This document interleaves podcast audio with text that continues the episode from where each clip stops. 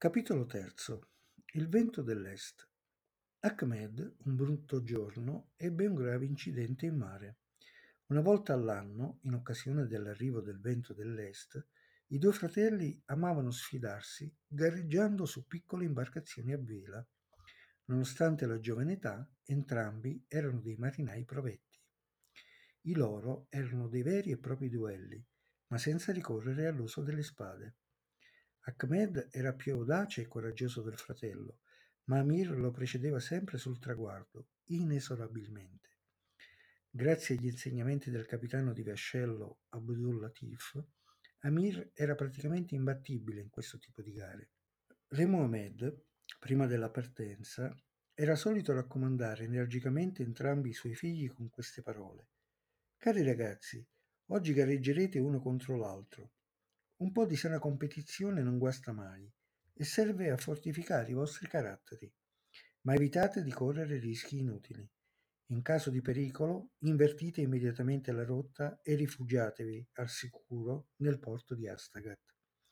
Qui troverete ad attendervi il capitano di vascello Abdul Latif, che avrà il compito di sorvegliarvi e assistervi, e in caso di necessità di scortarvi fino al palazzo reale. È tutto chiaro? Sì, padre, rispondevano all'unisono i ragazzi mentre stringevano la mano al loro genitore. Come ogni anno, tutti aspettavano l'arrivo del vento dell'est, che avrebbe permesso alle imbarcazioni, grandi e piccole, di potersi spingere facilmente al largo e attraversare, senza rischi e pericoli, la grande barriera d'acqua. Questo era il periodo dell'anno chiamato estate dell'isola di Cora e durava esattamente 15 giorni. Una piccola finestra temporale permetteva ai sovrani delle due isole più grandi dell'arcipelago, Astagat e Cora, di incontrarsi e trascorrere un periodo di vacanze insieme con le rispettive famiglie. Durante il resto dell'anno l'isola di Astagat restava praticamente isolata dal resto del mondo. Con l'arrivo del vento dell'est e pochi giorni prima della partenza della grande flotta reale, i due fratelli, Amir e Ahmed, si sfidavano nella tradizionale gara di vela intorno all'isola.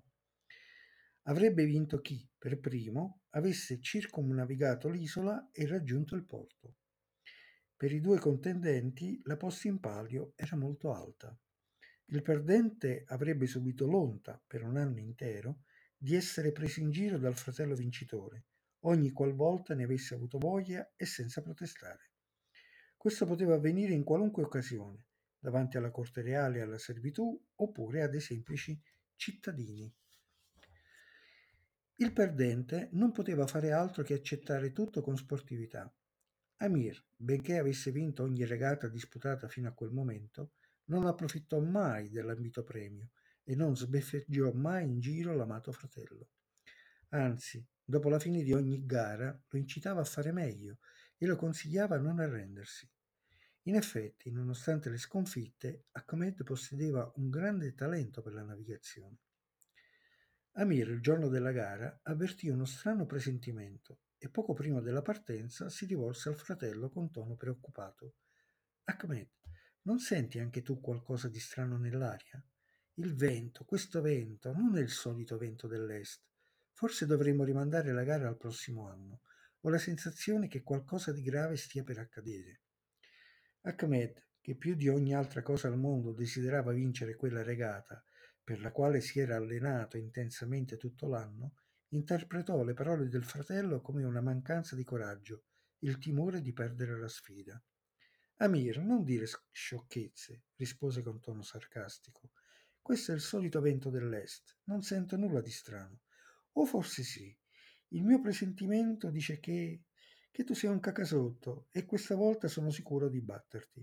Quindi finiscila di lamentarti e iniziamo la gara.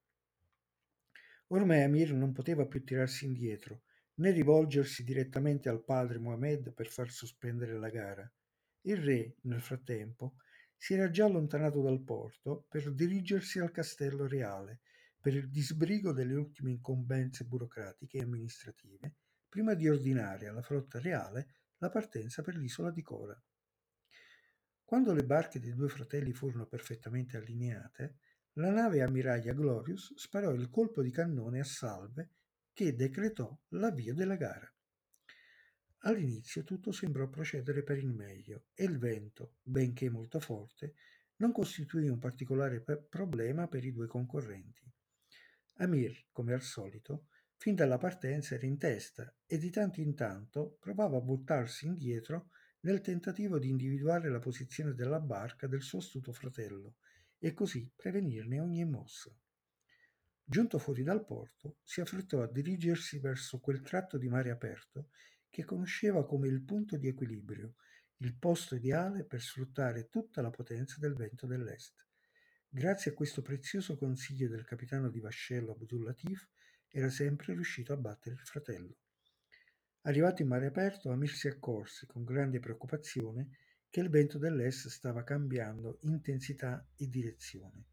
Non solo, ma adesso anche il cielo si era improvvisamente oscurato e la bellissima giornata di sole si era trasformata in una pioggia torrenziale. Sembrava che un vero diluvio stesse per abbattersi sulle due piccole imbarcazioni. Anche il mare, inizialmente poco mosso, si stava trasformando rapidamente in un mostro selvaggio, con onde altissime che si stagliavano all'orizzonte, ai limiti della grande barriera d'acqua. Per Amir le condizioni del mare erano diventate troppo rischiose per continuare la regata e in cuor suo adesso sentiva di aver avuto ragione a voler annullare la gara. Seguendo le istruzioni ricevute dal padre prima della partenza, invertì la rotta e si diresse velocemente verso la sicurezza del porto. Tornando indietro, incrociò la rotta del fratello, che lo stava seguendo ormai da molto vicino. Ahmed, la gara è finita. Dobbiamo immediatamente tornare indietro, verso il porto, urlò con tutta la forza che aveva in gola, temendo che le sue parole venissero spazzate via dal rumore del vento. Ma con suo enorme stupore si accorse che Ahmed non aveva nessuna intenzione di seguirlo verso il porto. In un attimo lo vide allontanarsi nella direzione opposta e in tutto quel trambusto riuscì solo a distinguere poche e confuse parole urlate dal fratello. Sei il solito fifone, caca sotto. Altro non riuscì a capire a causa del forte ondeggiare del mare e per il vento ormai fortissimo. Nel frattempo, anche il capitano di vascello Abutul Latif si era reso conto del pericolo imminente che incombeva sui due principini e ordinò all'equipaggio della veloce nave Neptune di salpare immediatamente per il mare aperto. Il capitano, con il trascorrere dei minuti, diventava sempre più inquieto, quasi terrorizzato per quello che stava accadendo sotto i suoi occhi. Era ben consapevole che in caso di tragedia sarebbe stato il perfetto capro espiatorio per il re e la regina. Ben presto la barca di Ahmed si trovò in gravissima difficoltà e in balia delle onde del vento si allontanava sempre più velocemente dalla costa verso la grande barriera d'acqua. Amir si rese subito conto del grave pericolo in cui si trovava il fratello e dopo aver fatto mentalmente dei rapidissimi calcoli nautici capì, sconfortato, che la Neptune non sarebbe giunta in tempo a salvare Ahmed. Per ogni minuto che passava aumentavano le probabilità di un imminente naufragio. Senza perdere altro tempo, invertì nuovamente la rotta e diresse la prua della sua piccola barca in direzione di quella del fratello. Ora i principini in pericolo erano diventati due e per il capitano di vascello Abdul Latif si profilava un vero e proprio incubo in caso di disgrazia. Il poverino già si vedeva degradato e fucilato alla schiena per ignominia legato come un salame sull'albero maestro della nave ammiraglia Glorious.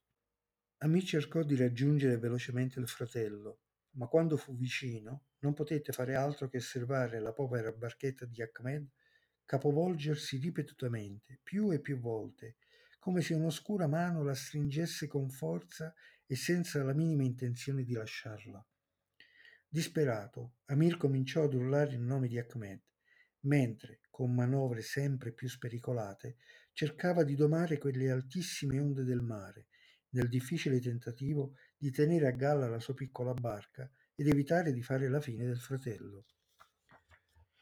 Come era prevedibile, il suo timore cedette all'improvviso a causa dello sforzo estremo a cui era stato sottoposto, ed anche la vela si squarciò in più parti, risucchiata verso l'alto in un vortice fortissimo.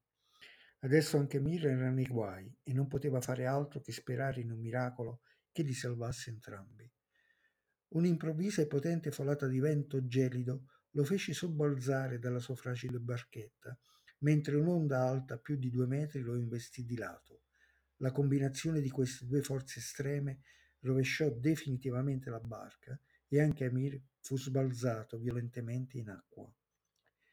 Il principe, con estrema prontezza, fece in tempo ad aggrapparsi ad uno dei tanti relitti che ormai disseminavano l'intera area di mare dove erano avvenuti due naufragi. Con sua grande sorpresa si accorse che tra quei resti c'erano anche quelli della barca di Ahmed, facilmente identificabili perché tutti dipinti con un vivace colore rosso. Senza alcuna esitazione si immerse immediatamente nel disperato tentativo di trovare e salvare il fratello dalle profondità del mare. Amir, nonostante avesse da poco compiuto vent'anni, aveva ancora un aspetto filiforme e all'apparenza non sembrava un ragazzo forte e sano.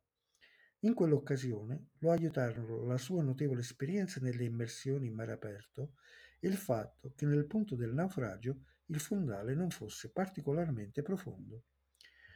Dopo alcuni tentativi infruttuosi, riuscì ad individuare la massiccia figura del fratello, che, adagiato sul fondo del mare, sembrava apparentemente senza vita. Con preoccupazione sempre più crescente, gli afferrò subito le spalle e provò a riportarlo in superficie nel minor tempo possibile. Durante la difficile risalita la sua attenzione fu attratta da uno strano luccichio. Gli sembrò di intravedere, a pochi metri di distanza e semisepolto nella sabbia, un oggetto di metallo di colore rosso intenso, ma non ebbe il tempo per afferrarlo e portarlo via con sé. La vita di Ahmed era in pericolo e non c'era altro tempo da perdere promise a se stesso che un giorno sarebbe ritornato per recuperare quello strano oggetto. Miracolosamente entrambi i fratelli riuscirono a risalire in superficie e quando Amir girò lo sguardo in direzione del lontano porto di Astagat, vide l'enorme sagoma del vascello Neptune che a tutta velocità stava sopraggiungendo sul luogo del naufragio. In un attimo i marinai più coraggiosi si tuffarono in mare e con l'aiuto di alcune corde e di una scala riuscirono a riportare a bordo i due fratelli. Il medico si occupò immediatamente di Ahmed, le cui condizioni sembravano assolutamente disperate, considerato che era rimasto a lungo sott'acqua senza ossigeno. Praticò la respirazione bocca a bocca ed il massaggio cardiaco per diversi minuti, apparentemente senza ottenere alcun risultato concreto. Amir lo abbracciò forte, come se fosse stata l'ultima volta, e commosso per la tragica perdita, gli sussurrò all'orecchio. È colpa mia, è colpa mia, fratello, perdonami. Colpito dall'attaccamento dall'amore fraterno del principe, il dottore volle fare un ultimo ed estremo tentativo. Lo girò delicatamente su di un lato e lo colpì ripetutamente alla schiena, all'altezza dei polmoni, con dei poderosi schiaffi. Ahmed, come se fosse stato morso da una tarantola, iniziò a dimenarsi convulsamente e cominciò a sputare acqua di mare, così tanta da poterne riempire un secchio intero. Amir, immobile, strabuzzò gli occhi e fissò quell'incredibile scena. Come per magia, il suo amato fratellino era ritornato dall'aldilà e senza alcuna vergogna scoppiò in un pianto liberatorio. Ben presto la gioia si impossessò dell'intero equipaggio che si lasciò andare in canti e balli frenetici. Il capitano di vascello Abdul Latif, di solito sempre impeccabile nella sua uniforme bianca, si unì alla ciurma ed iniziò a danzare e abbracciare chiunque gli capitasse vicino. Era ben consapevole di aver evitato una sicura fucilazione. Adesso probabilmente lo attendevano una promozione con relativa medaglia e un consistente premio in denaro. Ma le sorprese della giornata non erano ancora finite. La poderosa ed imprevista tempesta, così come era iniziata, cessò improvvisamente. Il cielo si rasserenò rapidamente e tornò a splendere un bellissimo e caldo sole. Nel frattempo anche il mare si era calmato ed era tornato a soffiare il vento dell'est con la sua tipica leggera brezza estiva. Sulla nave tutti, istintivamente, rivolsero lo sguardo verso il centro dell'isola, in direzione della cima della montagna. Qualcuno, a bassa voce, iniziò a sussurrare.